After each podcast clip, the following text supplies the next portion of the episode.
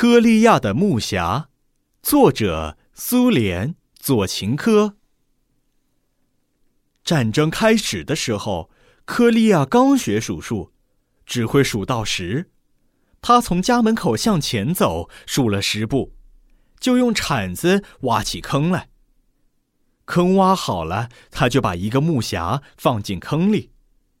木匣里盛着各种各样好玩的东西。有冰鞋、小斧头、小手锯和其他小玩意儿。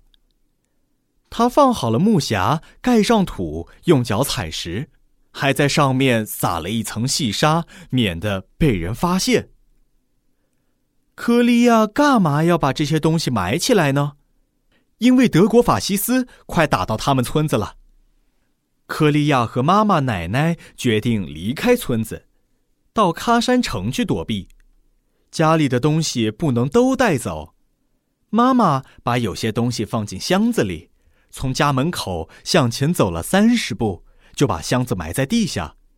科利亚只会数到十，就往前走了十步，埋下他的木匣。就在那一天，妈妈、奶奶带着科利亚到喀山去了，在那儿住了差不多四年。科利亚长大了，上了小学。数数能数到一百多了。法西斯终于被赶走了，妈妈、奶奶带着科利亚回到了故乡，他们的房子还在，屋里的东西却被法西斯抢走了。妈妈说：“不用难过，我们还有一些东西埋在地下里。”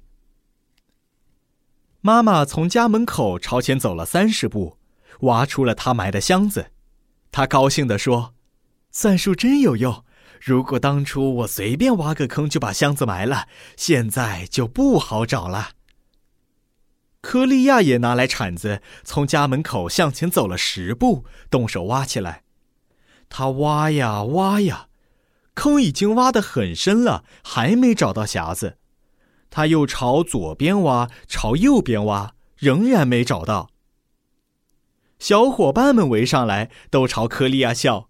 你的算术不管事了，也许法西斯把你的宝贝挖走了。